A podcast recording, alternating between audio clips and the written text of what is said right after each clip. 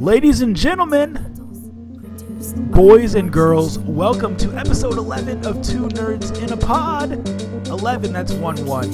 Uh, the nerdiest podcast in the galaxy, nerdiest gaming podcast in the galaxy. I'm Law, also known as Mr. Nice Guy. We have my good friend with here, known as Mac Shim. Mac, how are you doing, my friend? I'm doing pretty darn well, Mr. Nice Guy. How are you doing today? Man, you know, I have no complaints whatsoever. Life life is a 10 out of 10. Even though this is episode 11, I would say life is a 10 out of 10, man. Um week has been good, man. Just doing a ton of stand up. Uh, I cut back on the streaming on my personal channel. Yeah, I saw your tweet about that. Yeah, man. And you know, I've been streaming for a long time, uh, and I still love streaming. Obviously, we're doing it here live for this podcast, but uh, you know, stand up is really my first love, my first non-human love. Uh, in case my wife listens to this later. But uh, but yeah, so I mean, I've, I've been putting more effort into hitting the stages, you know, getting up as much as I can, just uh, just trying to trying to focus on that since that's really why we moved to the Chicago area in part is to to pursue that. So it's been going really well. Uh, the more you get up, the more you can develop material quickly. Who would have thought? The more jokes you can churn out, the more stage time you get. So uh, that's what life has been about for me. What what have you been up to this week? Oh man, what have I been up to? Well, it's been uh, it's been an exciting but crazy week. Um, I, I a lot of things have gone well. Um, a lot of stuff has gone really well that I didn't expect. Um, nothing I'd care to comment on specifically. Okay, although okay. I did have a brush with uh, a brush with insanity earlier today at the post office. Uh oh. It was it was my day off, so I went in to take in some packages. I had a, a bundle of international packages to send. I wound up spending $150 in international shipping for something like, uh, I guess it would have been about 10 international packages. So, Wow. you know, wait, how much? A hundred? about $150. Oh, okay, so that that is a lot. Uh, Yeah. about fifteen per package to go international. Yep, pretty that's much. a lot of money, though. Don't get me wrong. That's that's a lot. It Was is. Now, was this uh, was this like perlers and things that people had won from your giveaways? it was indeed perlers and things. Um, so it, you know, so I mean that it's it's just part of uh, part of doing those giveaways, of course. But you know, hey, uh, uh, I might not, I might, I might next time limit it just to domestic instead of international, though. if I'm honest. There you go. But dude, here's the thing that's cool about that. It shows that you have a worldwide audience that you're shipping that much stuff domestically. You have a, you have people listening to you all over the world. Uh, and the fact that they're the ones who are winning just shows that your audience is really diverse as far as where they live. So that's sweet. That's that's a bonus. Indeed, silver lining, indeed. Cool. But yeah, Nice. so uh, so that's been my week. Dude, that's sweet. Well, you know, we can keep the the updates uh, short this week. I'm gonna go ahead and get this tweet ready to go. For those of you guys just tuning in, this is our podcast. We do this every Tuesday, 9 p.m. We're a couple minutes early today. Uh, and you know, as soon as I get done typing up this tweet right here, we will uh, we'll go ahead and get into the news. Mac, what do you think? Shall we hop into the gaming news? Oh, I think so, Mister Nice Guy. I think so too. Uh, let's start with uh, some news involving one of my favorite games, probably of all time, definitely of 2016, definitely my go-to game right now. Uh, it's Overwatch, and this is on Game Rant. It says the holiday event will launch next week. Good news for all the Overwatch fans out there, as the game's holiday event is likely to launch on December 13th, bringing with it a range of new ways to play and some Christmas-themed skins. Blizzard's latest first-person shooter. And that's interesting because I think it's actually Blizzard's first person shooter, so it's interesting they phrased it that way. Anyway, uh, their latest first person shooter, Overwatch, is the gift that keeps on giving, as the game's official Twitter account hosts a very special message for the title's players in the form of a short animation. The Overwatch developer invites players to join a special event hosted in game, which launches, we already know, on the 13th of December. Uh, the invite also shows a holiday themed version of British map Kings Row, confirming that the data mined Christmas update will be bringing with it some changes to the game's maps. It is likely, however, that, as with the Halloween event, only select maps will see the changes occur, while the rest remain the same as ever. So, uh, for those of you guys who are nerds like me and really loving this Overwatch thing, uh, you get you get some new skins. You know, you get some some alterations of the existing maps, and who knows, they may have some other surprises. You know, I feel like Blizzard with this game is showing how you run a game after launch. First of all, they launched it to near perfection. Uh, and then they keep giving us more and more content. They give us seasonal content. They give us additional maps that are free, so they don't um, segment the community for those who may not want to pay for new content or don't have the money and then can't play on the same maps with their friends. Uh, th- this game, I-, I feel like it, it really is a 10 out of 10, and I'm really enjoying it. Now, Mac, are you a skins guy? Like, I know you're not really. You're not. You're shaking your head. No, it's not your thing. There is one thing that I've ever done a custom skin for, and that was uh, my character in Minecraft. That was it. Really? Okay. What What was the skin? Was it like a Batman thing? Was it a? Uh... No, no. It was just me. It was just you. Um, actually, there was a there was a, a I, I did two. One was just me, and then the other was uh, Little Mac from Mike Tyson's Punch Out. But I did that myself, so um, you know, so yeah. okay, so you're not you're not one to go in games and collect skins or do challenges no. to collect no. skins. Okay, fair enough. If if there's a trophy, if there's an achievement involved, I might consider going for it. But if it's any t- sort of collectible other than that, don't want anything to do with it. They're, they're just not my thing. Not your thing. No, it's not for everybody, and that's understandable. Uh, well, here's something that's also not for everybody and has recently become illegal. Uh, this is on Game Informer. It's about hacking in another country. It says a report from PvP Live offers some hope for both game companies and game players, frustrated by the proliferation of programs that hack a game with aimbots, scripts, and other programs that interfere with the game's normal functionality. The rules come through an amendment to an existing law that aims to promote the game industry in South Korea. Now, real quick, was this going to be your legalese? Nope. Perfect. We don't like to have overlap. Uh, the, the article goes on to say the report indicates that those who break this new law could face five years of jail time or as much as $43,000 in fines. The new South Korean law comes amid the use of numerous cheating and hacking problems for games in South Korea, particularly notable in games like Overwatch. The legal re- repercussions for hackers may also have positive effects for other players around the world, particularly in places where Korean characters, or excuse me, Korean cheaters are using a VPN to play on servers in other countries. Mac, what do you think, man? Uh, is this the government's place uh, to, to step in and and make hacking in games illegal? What are your thoughts, man? Uh, you know, it's a tough question. It's a tough question. Yeah, I, I, mean, there are some things that, of course, we don't want. I mean, okay, let's put it this way.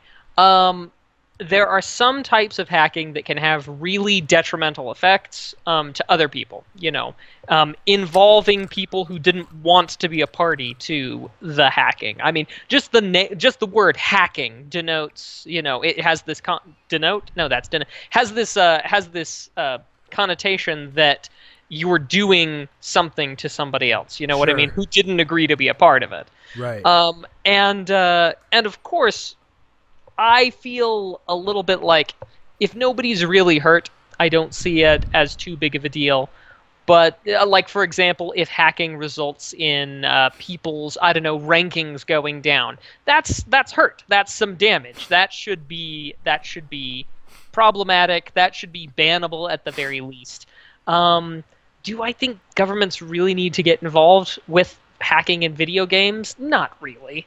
I feel like just the sort of ban hammer that uh, that a company has on on their side, if they catch you hacking, is you know probably ought to be enough. But uh, but uh, I don't know. It seems it seems to me like it's a little overbearing. But that's just me. Yeah, you know, I I would tend to agree. You know, because once this happens, then you know they can say you know video games are causing violence so you need to take a psychological evaluation before you play certain games. You know once once the government can make one rule about a game and and people accept that they have that authority then um, effectively they can do it about anything. Now granted did they really make this rule? I don't know. Hacking is probably just illegal period um, in south korea. And you know in their defense i get where they're coming from with this uh, mm-hmm. I believe that probably South Korea's economy uh, profits a lot more from g- the games industry than potentially the American economy. I don't know, but I do know that in South Korea that League of Legends is extremely extremely popular. I know people who have lived in South Korea for a couple years, and they said that they would start conversations with people by saying, "So, what's your favorite character in League of Legends?" Like it's that universally accepted um, that that the game is just commonplace. So, you know, if if the esports scene, and, and by the way, all the League of Legends pro teams, at least the very best ones, are generally South Korean players. Um, on many of the MOBA games, this is the case. So, you know, if they're bringing in that much income for the government, stimulating the economy that much, I could see the government having an interest in stopping hacking, but I couldn't really see them making a law um, like this. I'm kind of with you that I think they're overstepping their bounds a little bit. Uh, yeah. and that's that's you know that's what I think. So, um, but anyway, that's just one story. Let's keep things moving. Welcome to the stream, those of you who are slowly filtering in. It's good to have you here. Galvatron is telling us about his awesome PSX experience, and you know I'm jealous. Uh, and and we'll have to chat more on Twitter later, Galvatron. Uh, there's another hacking story. This deals with the Nintendo 3DS. This is on BGR.com. It says Nintendo's handheld game systems have long had an issue with piracy and hacking, and now the company is finally going to do something about it. In partnership with bug busting platform HackerOne, Nintendo is launching an extremely thorough bug bounty program to find and fix as many vulnerabilities as it possibly can. The program, which is accepting bugs on the Nintendo 3DS console exclusively, offers a minimum bounty of $100 for verified bugs and a maximum bounty of $20,000. According to the official bounty posting, Nintendo is seeking out vulnerabilities related to the following piracy, including game application dumping, copied game application execution, cheating, including game application modification, and save data modification um, dissemination of inappropriate content to children, and then also vulnerabilities uh, as far as uh, just just hacking it. You know, putting uh, your homebrewed console software and things like that on there, as well as hardware vulnerabilities like low cost cloning. So. Uh, I don't know. I I think this is something I wouldn't have expected from Nintendo, but I'm glad to see. I'm kind of cool with seeing it happening. What do you think, man? Um, well, frankly, Nintendo, of course, as we know and have talked about a lot, seems to have difficulties um, taking advantage of the people who want to uh, participate. And so it's kind of cool to see because at least uh, I think I agree with you. I think it's kind of cool to see because it's like, hey, Nintendo's finally, I don't know, maybe encouraging other people to be a part of the process you know, it, yeah, it feels yeah. like even if it's just for for hacking or whatever, it's kind of cool to see them um, engaging their fan base in a way other than just issuing takedown requests and uh, and and copyright claims. Yeah, you know, it's it's effectively they're they're saying, "Hey, do the work for us, and we'll pay you." Mm-hmm. And I, you know, I, I don't have any problem with that. I guess I, I I kind of have a problem with the fact that they say we'll pay you between one hundred and twenty thousand dollars based on what you. I mean, that's so subjective. Like, mm-hmm. they they could just pay everyone a hundred dollars no matter what information they bring them. And really, it's smart by Nintendo because if you think about the salary that it would it would cost to bring on an employee, give them benefits, and say, "Hey, I need you to analyze the 3DS and figure out all the things that people could possibly do to hack it." they'd probably be paying them more than twenty thousand dollars to to do that. So I think this is a great idea by Nintendo. Um, I don't really get any joy or any extra entertainment out of having the 3DS be unhackable. I'm not one who puts hacking software on it, um, but them improving this doesn't affect me. But I like to see that they're kind of embracing the community, like you said. Mm-hmm. Well, guys, let's get into the really interesting stuff, the meat of our news this week. Uh, let's talk about PlayStation Experience 16. Now, we have our boy Galvatron in the chat. And Galvatron, I want to know what you thought was the coolest announcement. Let me know in the chat uh, of the things that you witnessed while you were at PSX in person, while the rest of us were working and, and taking care of responsibilities. I'm jealous of you, is what I'm trying to say, Galvatron. So let me know what was the coolest thing. In the meantime, here's some of the things that were revealed at the PlayStation Experience this year. Crash Bandicoot N. Sane Trilogy. Uh, they're essentially going to remaster uh, mm-hmm. all three or three of the original trash Crash Bandicoot games. Now, Mac isn't Mrs. the Mac a huge fan? She is a huge fan of, of the Crash series. Yeah. Now I know you're not a console guy, uh, but she may she may pull your leg and make you make you pick one up so that she can play this game. You never know. Well, I guess if uh, I guess if I have to get a PS4, then at least I'll be able to play Last of Us 2. That's right, and and you would be able to play. He jumped the gun there, but that's okay. I'm cool with that. And you'll be able to play the original too, because the remastered Mm-hmm. version is on the PlayStation 4. Um, additional games that were announced: PlayStation, excuse me, Wipeout Omega Collection, uh, and here's a huge one too: Marvel vs. Capcom Infinite. Capcom Infinite is coming in 2017. Now, I was a huge fan of Marvel vs. Capcom 2 on the PlayStation 2, I believe it was, um, and so it's exciting to see the con- the the franchise coming back and them not putting another number behind it. I think they've learned from the mistakes of Street Fighter uh, in in making it the the name Infinite. Uh, of course, if you guys uh, don't live under a rock, you do know that Sony announced The Last of Us 2 and that Joel and Ellie will be returning as the main characters. Now, there's already a lot of fan theories about the trailer. Um, and, and this isn't a spoiler because this is speculation that's out there and it hasn't been confirmed or anything. Uh, people think that Joel may be dead and that Go- that Ellie is just seeing his ghost. Um, and, and so, you know, I think it's too early to be coming out with these types of theories. I don't think there's really any substantiating evidence, or any, excuse me, any evidence to substantiate that theory in the trailer.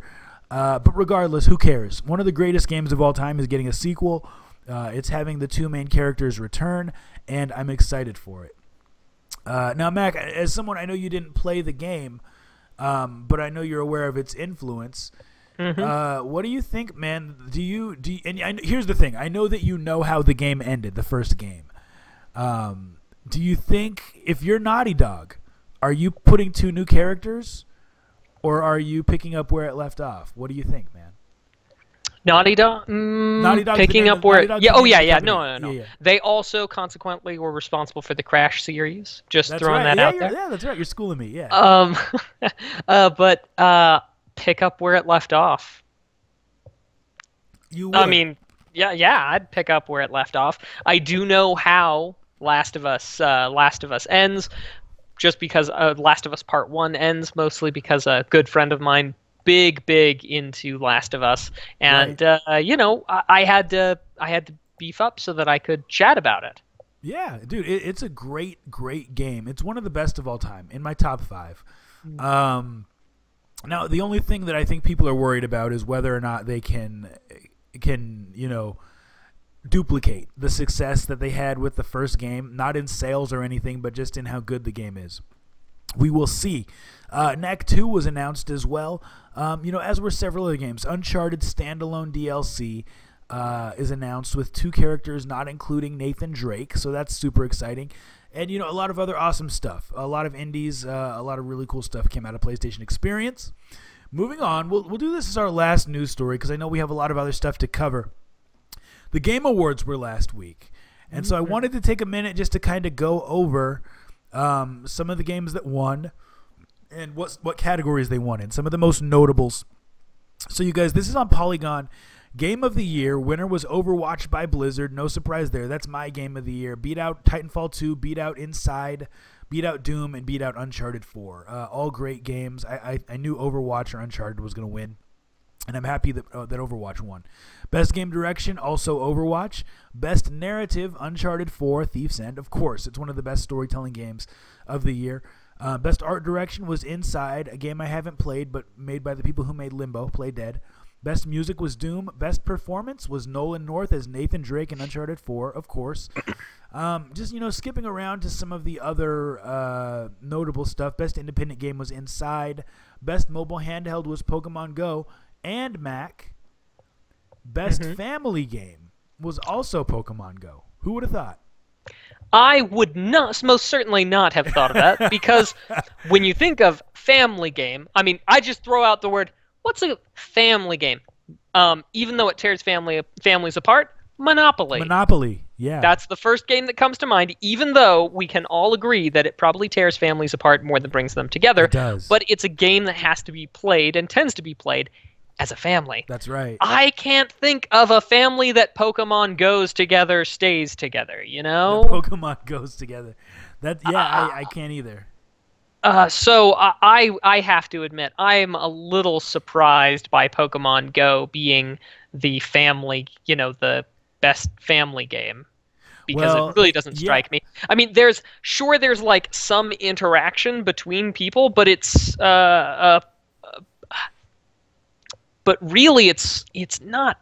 Yeah, I just I just don't think it's a family game. Yeah, I think that's a a weird characterization. I agree, but when you have to, when you look at the other crap that it was up against, I guess, I guess it won. Um, you know, it was up against Lego Star Wars, Dragon Quest Builders, Ratchet and Clank, and Sky. Not that these are all crappy games, but Skylanders, Imaginators, uh, which a lot of these games are just games. They're not family games either. So I guess Pokemon Go won. Here's the thing, though: Pokemon Go is just one person holding a phone. How do you like? Does the whole family follow that person to go get Pokemon? I don't get it. I'm with you on that. Yeah, it just seems a little odd. Yeah, it, it is. Uh, and by the way, best multiplayer guys was Overwatch as well. Now, here's something interesting. Most anticipated game was Legend of Zelda: Breath of the Wild by Nintendo, beating out Red Dead Redemption, beating out Mass Effect, beating out Horizon Zero Dawn, and beating out God of War. I would have thought Red Dead Redemption would have won, um, but it is what it is. So, Well, hang on. I will just say we have an award for the a game that the most people are expecting to come out next year, but we give the award this year. that's yeah, that's for most anticipated game. That's for that specific category. Yeah, I don't That's even know. that's a little strange bit of a category. Did they take votes? I know. How would they even know what the most anticipated? Now, here, I guess to be fair, Breath of the Wild comes out in March, I believe, is a launch title with the Switch. But- March, hang on, hang on just a second. What what year does it come out in, Mr. Nice Guy? Next- 20, 26, no, 2017. 2017. Yeah, most anticipated. No wonder we should be giving it an award in 2016. Mac with the sarcasm, y'all. uh, I need to pull up that, uh, you know, the Price is Right, that sound effect when you would guess wrong and it'd be like. That's that's what would describe that. Uh, but anyway, that's our that's our news for the week, uh, and we'll keep things moving with our next segment from Mac. Yes, indeed. Our next segment is gaming history. So once again, we come to the point in the show for all of those you who are here live or those of you who are listening to the podcast on iTunes. We come to the segment where we talk a little bit about this past week in years past That's right. and what kind of games that have come out, some of which have shaped very much where we are today, and others we just kind of mentioned because I love them so much. and I'm going to start back in 1990 with a little title released for the Nintendo Entertainment System called Little Nemo Adventures in Slumberland. Oh, I vaguely Now- remember it. Now, Little Nemo was a really it, it was a hard game, especially when you start getting uh, when you start getting to like the later levels of Little Nemo. Among other things, it had a bunch of really weird mechanics that really stuck with me as a kid, like throwing bubblegum candy at uh, you know at at at uh, certain animals, and those animals would then fall asleep. At which point, you could don their skin and uh, and go around the world having new platforming flights and other control options open up to you. It was really kind of bizarre. But hey, whatever it takes to get to the Nightmare King and take him out. Um, but definitely a very strange strange game it also uh, there was also a related to that project there was a movie made that went through like four different directors and miyazaki said it was the worst experience of his life working on that uh, wow. Working on that um, that thing and you apparently had like times where the soundtrack people were making sound were like thinking that they were making the soundtrack to the art you know to like the the art and the other people thought they were doing stuff to the script and i mean it was apparently just a big old cluster of craziness Huh. so yeah. Any anyway, the game came out in the uh, in the nineteen uh, in nineteen ninety this past week, and um, I, I think more than anything else, it's that one game that I would always put into the Nintendo when I went to go visit my cousins. And it was that one game that I like never got much farther past the third level, but I always tried. And the music was great. Music was fantastic. Dude, I know it vaguely, but I don't think I ever played it. So now I've got to play it. I have got Yeah. to play it. Well, now you've got that. Uh, you've got that arcade. Raspberry so Pi, Raspberry Pi computer. I'm gonna do it tonight. No reason not to, sir. But uh, but be warned. Be warned.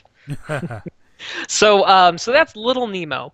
We also had another brilliant one come out in the same year, 1990, for PC. It's called Commander Keen. Of course, yes, indeed, on sir. the pogo And stick. that's right. You got the pogo stick. You got the bla- the pan. I no no no. You got the blaster, the beans with bacon mega rocket. So um so in 1990 there was released Commander Keen, and the first uh, the first episode, there were three episodes in uh, in the release, and the first episode was released as shareware, which is why so many of us have probably played the first game, which was called Marooned on Mars. Now, the Mac, other two, Mac, these young kids don't know what shareware is. You might want to break Oh. that down for them. No worries, that's a good point. So shareware was the idea that you would release the first segment of the game for free, and then you would essentially hit a paywall. Um, except for you didn't unlock the uh, the game because that first episode, that shareware bit, was the only thing that was there, and you were actively encouraged to share it with your friends. But at the end of it, it would say, What's going to happen to our heroes next time? Tune in, but be sure to send your self addressed stamped envelope, complete with $13, to Apogee Entertainment, LLC, so that you can order episodes 2 and 3 of Commander Keen. That was spot on. That impression was spot on, Mac. Thank you, Mr. Nice Guy. I've been practicing. Um, so, uh, uh, so anyway, you would send in, uh, you would hit that that end, and the shareware was for actively to be shared, and then the subsequent episodes you were supposed to send money in and and get them back. So it was basically like a like a demo, Yeah, uh, like yeah. a demo disc that was supposed to be passed around, and so um, and so that is what you're talking about with shareware and with Commander Keen. Well, so that was released by Apogee uh, uh, by Apogee Software. It is noteworthy that uh, one of the uh, leads on the Commander Keen games um, went on to be basically one of the big driving forces in id Software with uh, Doom, Wolfenstein 3D, and Quake. Um, so in the uh, so even though Commander Keen doesn't have any direct relevance in first-person shooters, it's the same people. A lot of the same people who worked and made the Commander Keen series were actually responsible as well for what we know as the whole FPS genre as well. So, so yeah, so that's fun. And then the third item from our uh, little bit about little trip down memory lane and gaming history that I want to talk about happens to be the Knights of the Old Republic, specifically Star Wars Knights of the Old Republic 2 Ooh. which uh, which came out last week in 2004. Now the Xbox release is the date that I went off of because you know I had the original Xbox. But Knights of the Old Republic 2, um, for those of you who uh, who have played it, was mechanically was mechanically an improvement over Knights of the Old Republic 1.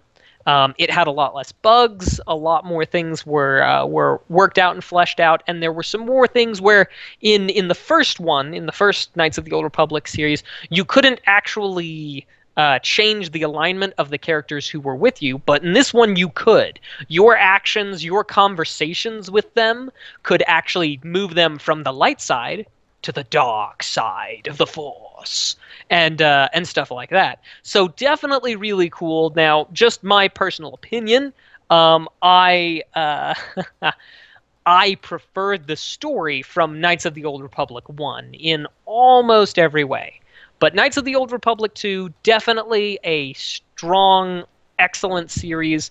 It wasn't the first to do uh, to do the to do that sort of pull on non-playable characters where you could change their attitudes and their you know and their approaches to things by the decisions you make. But it was one of the ones that probably i think did it the best in the past so Nice. um, that's what we have for gaming history just remember this last week beginning of December, Little Nemo, Commander Keen, and Knights of the Old Republic 2, all solid games for all completely different reasons, and some of which have had a great impact on gaming today. Yeah, absolutely. And Commander Keen, such a great, great game. One of those one hit and you die type of games. One of those frustrating games. One uh, of those amazing type games, you mean? Yeah, yeah, but you know, it's hard when you're a kid to to to have one hit and you die type games. You you're with me, Mac. You're trolling. Um all right. Well, that said, it's time to move on to our viewer question of the week. And this week we have two questions, so we're going to have double the fun. Our first question comes from my man Luis, also known as Super Kinky Man. He says, What should a game's lifespan be to consider it a successful game? Now, we had a little back and forth on Twitter today, and someone asked him this uh, clarifying question. It was Galvatron, actually. He said, Lifespan as in campaign length or overall viability, aka World of Warcraft? And you know, Super Kinky Man came back and clarified the question. He said, I mean, the player base being healthy and active. So, Mac, I know you're not a multiplayer guy, but I'll, I'll mm-hmm. still, you can tackle this. Uh, yeah. What should a game's lifespan be to consider it a successful game in relation to the player base being healthy and active?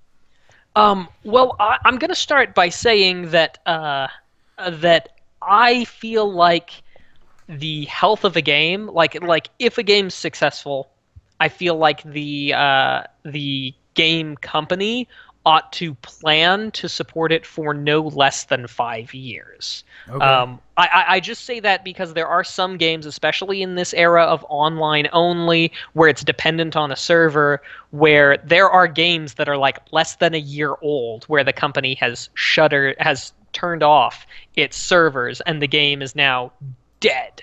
Yeah. Uh, so, uh, so yeah, I, I I will say that regardless of what what the type of uh, success, I, I hope every game maker out there plans to support fully support a game that's online multiplayer, you know, things like that for a minimum of five years. Uh, but that being said, I feel like a healthy user base um, for it to be a success ought to be probably at least at minimum of a year of healthy user base on your game for it to be a success like that. That's great. That's a great answer. You know, I agree. I I'm gonna say I'm gonna agree with you on the five year mark. Um, I'm gonna say three to five years, and here's the reason why. If a game is made and it's doing well, generally speaking, the developer is going to make a sequel. Not always, but a lot of the time. And usually, the sequel to a game will come out in three to five years, um, if not sooner. If it's not an annual title like a sports game or a Call of Duty, I'd say three to five years is the mark.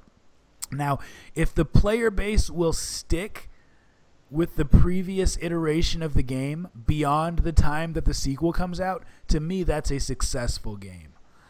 That's saying, hey, you made Battlefield uh, Bad Company 2. Now Battlefield 3 has come out, and people are still playing Battlefield Bad Company 2. And because there's such a large viewer base, you're still forced to support that old game. To me, that's a sign of a successful game. Um, the fact that despite better graphics on the new game, despite new content on the new game, people are still wanting to go play the old one and put it in their console. Um, to me, that's a successful game uh, as far as player base. Mm. So, and then you know, additionally, I'll go ahead and say that if a, if a game has enough of a player base that a developer has to keep making DLC to support that player base when maybe they didn't plan to, to me, that's a successful game. Uh, one of my biggest disappointments in gaming was Splinter Cell Blacklist. Uh, I, I love Splinter Cell, but they didn't ever release any story DLC. They didn't ever release new weapons. They didn't release anything uh, because the player base wasn't where it needed to be. So it just goes to show that the number of copies that are sold for a game really can affect the amount of support that it gets. That's a great question from Super Kinky Man. Now, I want to read a couple of the, the things that people are saying in the chat. Moocher, maybe we'll save that question for next week that you just posted. Um, but someone brings up Team Fortress 2, and that was the game that initially came to my mind. Moocher says Team Fortress 2 has been successful for years and years, but Valve has screwed it up in recent years with money hungry and poor customer service. See, and I don't play it anymore, so I don't know, but I do think it's a good example of a game that has been successful for a really long time. Uh, people still play Orange Box on 360, and people still play it on PC, obviously, because it's free to play. Uh, Evolve is not a good game. That's a game that was a bad example uh, of, of player support. But anyway, guys, moving on. We have one more viewer question, Mac. Mm-hmm. This is from Galvatron. Uh, he says, if Nintendo were to go third party, would Mario, Zelda, Metroid, Pokemon, etc. sell well on the PlayStation 4 and the Xbox One? It's a um, question. Yeah, well, so I don't think that uh, I don't think that Pokemon would do uh, especially well on a console. Um, of course, at its heart, Pokemon has always been a uh, portable game. Um, and I think a lot of what Pokemon is, you know, plays into that. Of course, to be fair, I kind of hopped out of Pokemon on around Gold and Silver, so it's possible that it is a lot that the uh, that the intellectual property is a lot better fit for consoles than it is now. But that's just me kind of picking nits. I think that it would uh, that if they offered Mario, Zelda, if they offered these big franchises um, on other systems, that they would do very well. They would sell very well because there's nobody who doesn't want to play those games. Yeah, yeah. Because they're all very well done. However, we know exactly why they will never do that because those are the those are the hooks. That's the that's the fishing line that that's the hook that they cast out to reel in those people to come and get their Switch, to come and get their Wii, to come and get their Wii U, to come and get it all. And then when they've got you, when they've got you on the hook, they scoop you up with that with that dang net, and then you know, then it's then it's all done and you're locked in. Mac's making it sound like Nintendo are drug dealers. no, not at all. They're supposed to sound like they're fishermen. No, oh, okay, I got you. Fair enough. Fair enough. And you know, I'm with you. I think no one is buying a Nintendo console for the technology, other than maybe like the Wii and the 3DS is unique in what it does. But for the most part, Nintendo's hardware is a little bit behind where everyone else is.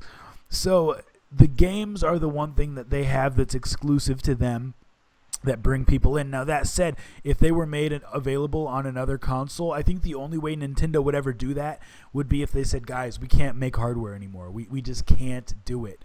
Uh, and then they effectively said, "Let's uh, let's let's sell the IP so that it lives on, and so that we can get some money and and just cut our losses." Now, Nintendo did own um, or did have Rare as a studio that I believe they owned back in the the mid 90s and and then they lost the rights to Rare and so that like they don't make certain games anymore um, like like GoldenEye is no longer really made or the, the Bond games are no longer really made um, at least not with the same Pierce Brosnan likeness and things like that.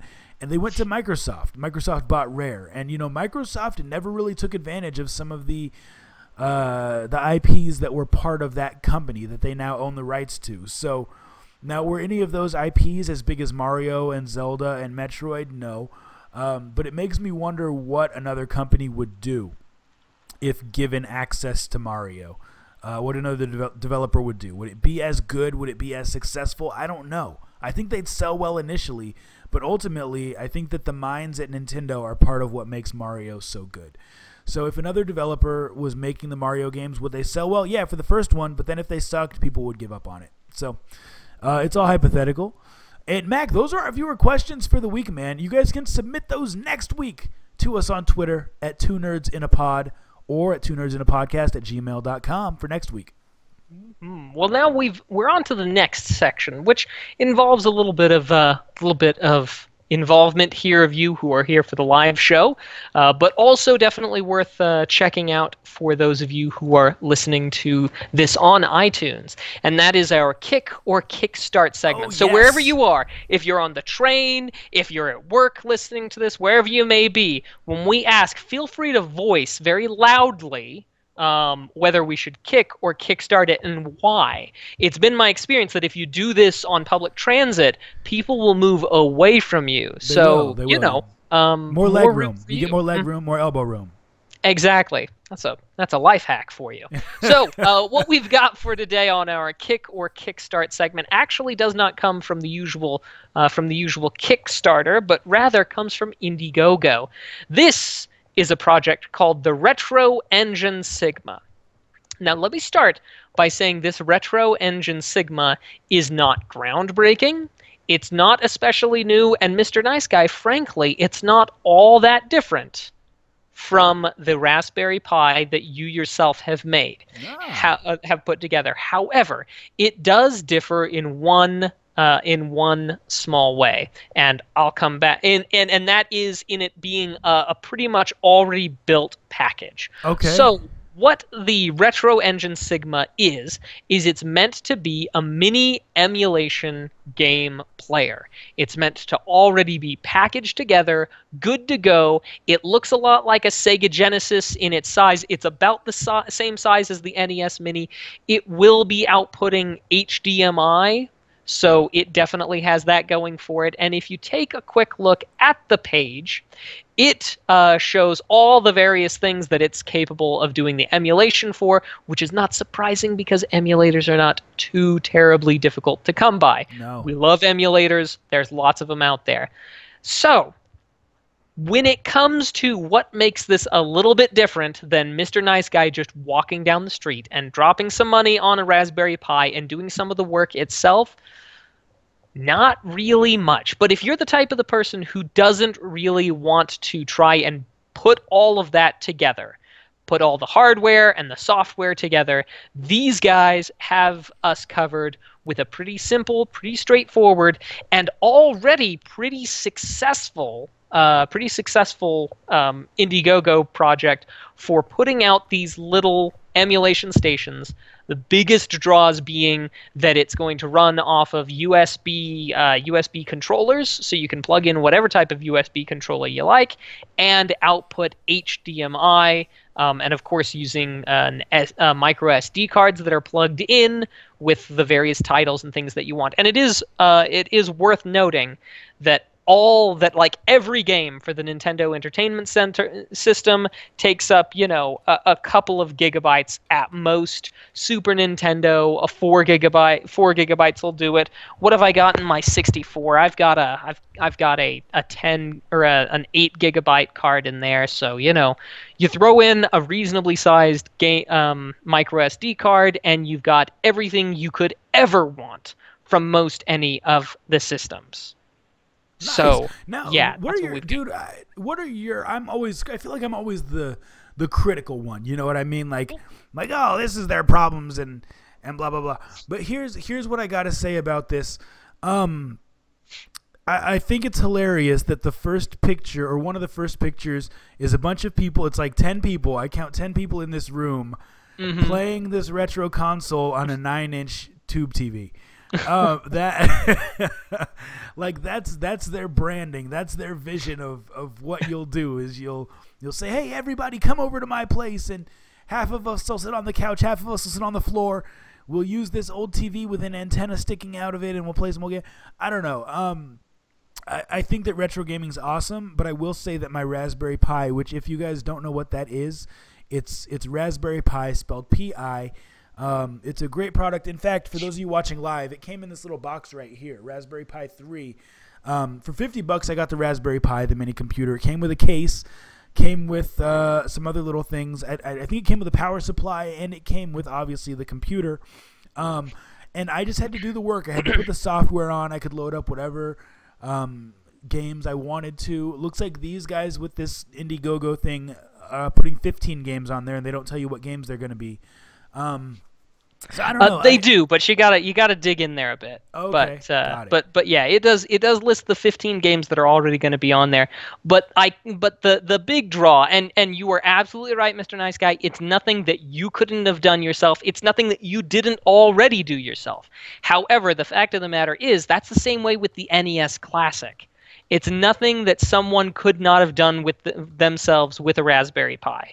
It's really straightforward, straightforward and easy. However, however, there are some people who want it all in one package. And this they've all they've done all the heavy lifting. You just add the stuff basically that you want. And for 49 bucks plus, you know, uh, 49 bucks plus ship plus uh, shipping, which in the US is like 7 bucks, for a lot of people it's kind of kind of right there. I mean, that's less expensive than the NES Classic, and it'll still do the HDMI as well, which is what most people wanted. So I Now, to I be fair though, the Raspberry Pi has four USB ports, and it has Wi-Fi built in for th- for a thirty-five dollar computer, mini computer. It has Wi-Fi built in. It does the HDMI. It has a space for speakers. Um, but I don't know, man. I'm not saying this is a bad idea. I just because I have experience with the Pi, that's where I would lean. But Mac, what do you think? Kick it or kickstart it, man? What do you What do you think? Uh, I think I think kick it. Um, I actually am probably going to pick one up as a gift to a friend who. The, the, the problem is, Mr. Nice Guy, there's some, there's there's a friend of mine who I want to give all these things to, all these things, and sure I could set it up as a, as a Pi, but I'm sure he'd like screw something up, and then I'd have to come fix it for him. You know what I Ah, mean? Yeah, yeah, yeah. You know what I mean? But something like this, oh gosh, I'm so sorry, man. I didn't build it. But it's no, it's no, it's no bigger. It's no, ne- it's no necessarily no bigger or no better than um, Galvatron. I love you. Um, than uh, than a Raspberry Pi. But the fact of the matter, packaging it all, getting it ready to go, and sending it out like that, getting the software and everything handled before then, so that you just add the games that you want, I feels kind of a slam dunk. They are going to, I mean, they've well exceeded their goals already, and it's only been out for you know a couple of days, but uh, but this is going to smash some records because it's what people want, and these guys, they may, you know, I, they are absolutely brilliant because they are filling this area where everybody's dying to get one of these NES classics and they're like, "Hey, I've got the next best the next best thing to an NES classic. It's it's going to sell they're going to sell these things like gangbusters." Basically. So I, I say kick it just because I think it's great. I'm glad to see somebody stepping in to give that sort of a packaged feel to something when there are obviously so many people um, you know, who want that. And maybe there's just this little little part of me that wants to see this do well just to show just to tell Nintendo hey guys this is what happens when you don't produce enough units to satisfy demand somebody else is going to step in and bring something oh so sad It's true, and they're doing it legit, so Nintendo can't go after them for copyrights or anything like that. Mhm. Uh, so yeah, they're doing doing it smart. Uh, cool. Now, did we have a second one this week, or is that kind of where we're at? Uh, nope i just wanted to give the full time to that one right there Now, at this point in the chat, you guys can either vote to kick it or kickstart it. If you think it should be kickstarted, doesn't mean you have to donate. Just means it's something you think is worthy of it. I'm gonna say kick it. Uh, it's just not my thing, man. I, I Yeah. already have the Raspberry Pi. I think it's a great idea, and I hope they succeed. But I, I it's not my thing. Um, now a lot of people are saying kickstart it. Fair enough. You guys, you guys like the retro uh, console pre put together, and that's cool. Totally cool. Well, Max, should we uh, move on? yeah, let's go ahead and move on. Um, now it comes time for Mr. Nice Guy's favorite segment. Dummy of the week, week, week, week, week. That was an echo. That's a legitimate echo. Um, guys, this week's dummy of the week is kind of sad, and it's not really deep either, but it is very dumb. Uh, this is on NOLA.com, which I believe is New Orleans, Louisiana.com, is what it sounds for. Sound it's short for. Uh, it says suspect arrested. I won't read the title. A 21 year old man was arrested Saturday. This is a little bit old. This is from November 12th. In connection with the slaying of Tokoyo Palmer, 17 years old, who was gunned down in February 2015 in Algiers due to what police believe to be a dispute over a video game controller. Kareem Richards, 21, was booked into New Orleans Parish Jail Saturday after turning himself into U.S. Marshals. He faces a charge of second degree murder. Bond has been set at $250,000. Through witness participation, New Orleans police developed Richards as a suspect in the murder of Palmer, a student at Landry Walker High School. Palmer was found fatally shot in January of 2016. This is very sad. Uh, in the parking lot of Forest Park Apartments in Algiers, he was shot several times on his while on his way to school. Police said. So this is not something. Death is not a funny thing. Um, but what I don't get about this story is that the murder took place from a fight over a video game controller.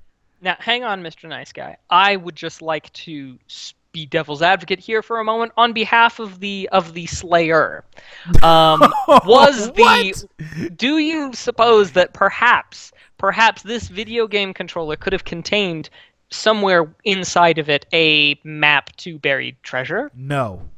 No. No. Um, could because it that would be a have very, been that made would of be gold a very important detail that should have been in this news story. in the police report? Well, they don't want to let everything out. Could the controller perhaps have been made of, say, gold? No. Hmm.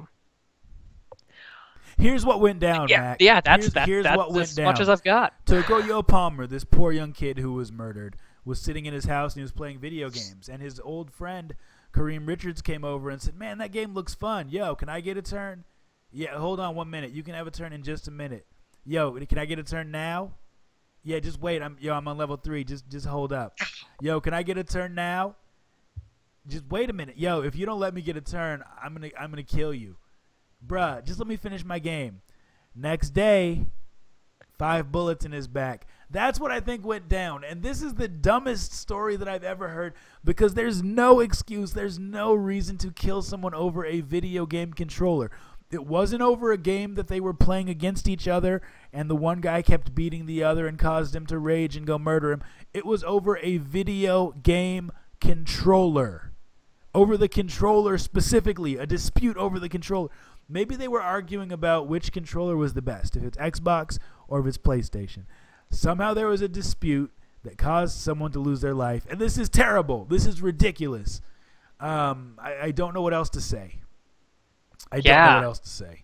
That's yeah, that's that's that's crazy, Mr. Nice Guy. I I don't know how on earth something would escalate from a video game controller. Um, it has to be it, there has to be something more. Although it does make you wonder why video game controller would ever get in there, unless unless somebody who's on the headline writing boards of whichever newspaper has a very vested interest in linking violence and video, ga- games. Not to video games, but to video game controllers. controllers. Well, you know, as long as video game is in the title, I think that's that. But that's that's bonkers, Mr. Nice That's Guy. I don't know where That's you our- find them. That's our dummy of the week. I, I won't make too many jokes about it more than what I've already done because it's a sad thing. Uh, Mm. Share your controllers. That's all I'll say. Yep, yep. And uh, so, uh, so now we're on to the the last uh, news-ish segment, uh, which happens to be legalese, Legalese. Where we talk a little bit about some of the lawsuits and some of the legislation that's going on now or in the past that has helped shape um, video games, uh, often with a little bit of the United States bent to it, because that's the one I know best. This one uh, comes to us. Um, this is a uh, is a story about No Man's Sky. Now you may or may not be aware of this, but uh, No Man's Sky Was terrible. Was a game that was accused of false advertising. Now, uh, many games there is a cry of false advertising. For example, I believe Destiny was uh, was one where people were kind of upset about Yeah, that game yeah, and claimed yeah. some false advertising. Yes. I do believe Evolve also had some false advertising claims. Um, and I will just point out this is kind of what happens when you try to deliver a game and you have uh, ridden the hype train as long as you can. Yep. People are going to be upset. But only the very few dedicated will go so far as to make a complaint um, with the Advertising Standards Authority. So, the Advertising Standards Authority of the UK has delivered a ruling on the false advertising suit against um, against No Man's Sky. Really? Now, specifically, um, the state or the uh, the in the response um, in the official you know thing, which is kind of dry, but I'll give you the cliff notes. That No Man's Sky, the suit claimed that uh, that yes, um, that No Man's Sky is a game about exploration and survival in an infinite procedurally generated universe. Um, and people took issue with that statement in the in the um, advertisement for No Man's Sky. Additionally, uh, people issued some complaints with the Advertising Standards Authority about uh, several of the screenshots and the extended text description of the game, with things like fly smoothly from deep space to planetary surfaces with no loading screens, no limits, uh, trade convoys. Be- uh, travel between stars and uh, where factions vie for territory and so on and so forth. Um, now, in the, of course, uh, that they're they're given a chance to defend themselves, and in it, Hello Games co- claimed that they said the game contained 18 quintillion planets, each with its own terrain, weather, flora, fauna, and was effectively infinite in size or scope. Therefore, they can rightly make the claim infinite procedurally generated universe. Now, all of these things uh, aside, they went and the advertising's uh, uh, the advertising you know authority takes the claims and they uh, and they then look at the advertisement and they say, okay, now would we have made the same assumption based off of what was presented? And they found essentially basically no on all cases in all cases. So the action was not upheld. They said no, sure they may be stretching it a little bit in a lot of cases, but no no false advertising because it's all pretty pretty similar.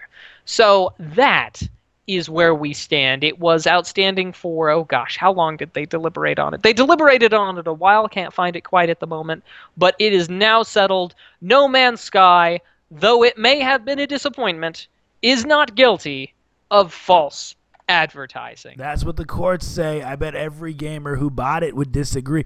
Now, I still haven't bought it, and I probably will when it gets to be $10. Uh, but for now, I'm staying away from it. So that's your uh, that's your level ten dollars for the false advertising. Yeah, you know, I, I think it's probably worth ten bucks. Yeah, okay. Yeah, we'll see. They're still working on it. They're still updating it, so you know maybe it'll turn out to be better. Cool. Well, I think that's our show, isn't it, Maction? Indeed, that is what we have for today. Now, guys, before we go, we always like to talk about what we're watching and what we're playing uh, on the video game consoles and on the PC. Um, Mac, do you want to lead us off? Let us know what you're. Let's, or do you want me to? What you, you shook your head? No, no, you're, no. you're eating. You're eating, my friend. I apologize. No, I would love to. Let me start us off. As to what I've been playing, Mr. Nice Guy, I've been playing a little bit of Secret of Mana. As you know, um, I only recently got my hands on a Super Nintendo, Yes. and um, and of course an EverDrive for the Super Nintendo, so that I've got the games library as well.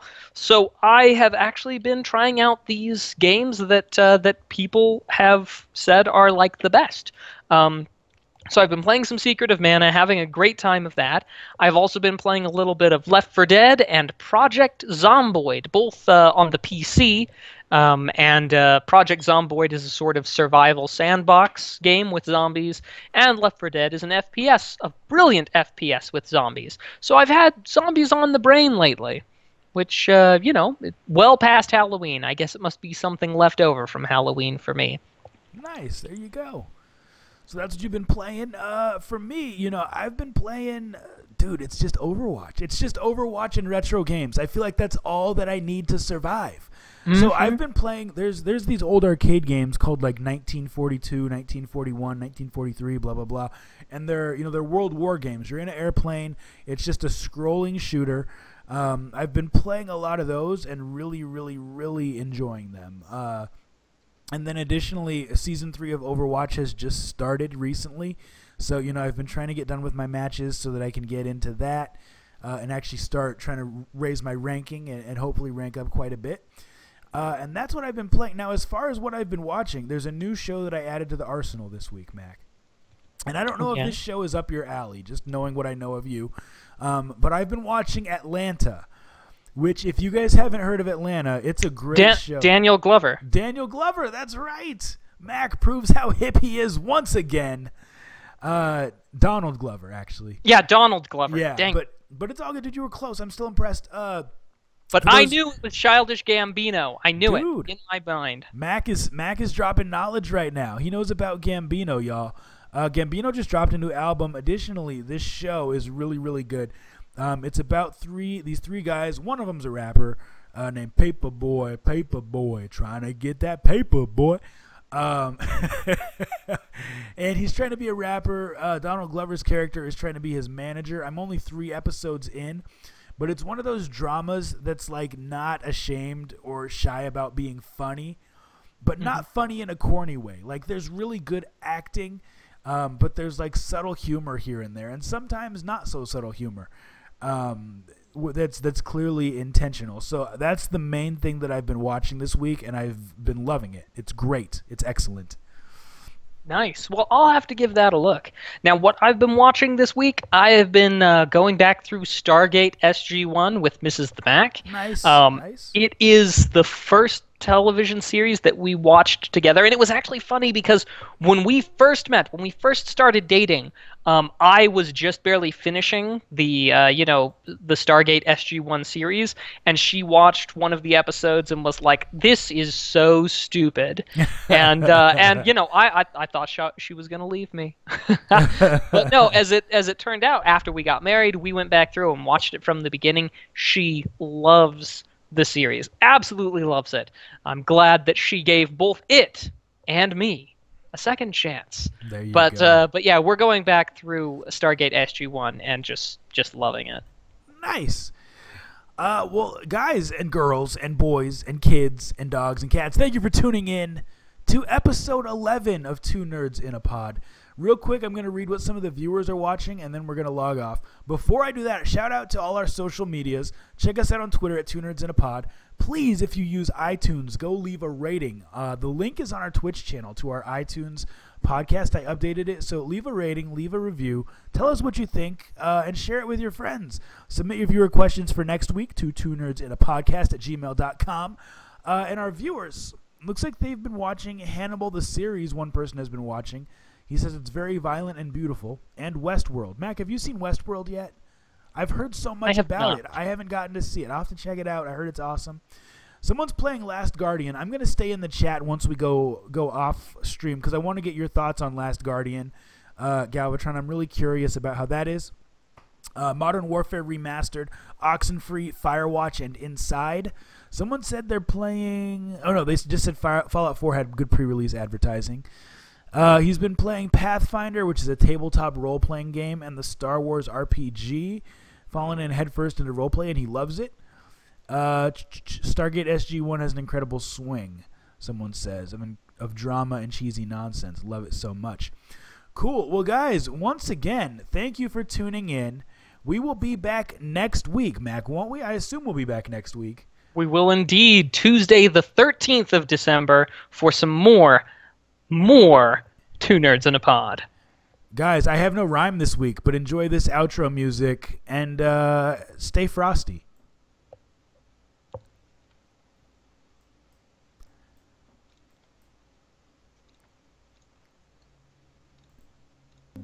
That was awkward because the outro music didn't start for like 10 seconds. It had that, uh, it had that intro, that blank intro, eh? That's right. Boys and girls, thank you so much for tuning in. I'm Mr. Nice Guy 425, also known as Mom. Mac is here with me. We'll see you next week here at twitch.tv backslash two nerds in a pod. Have a good week. Deuces.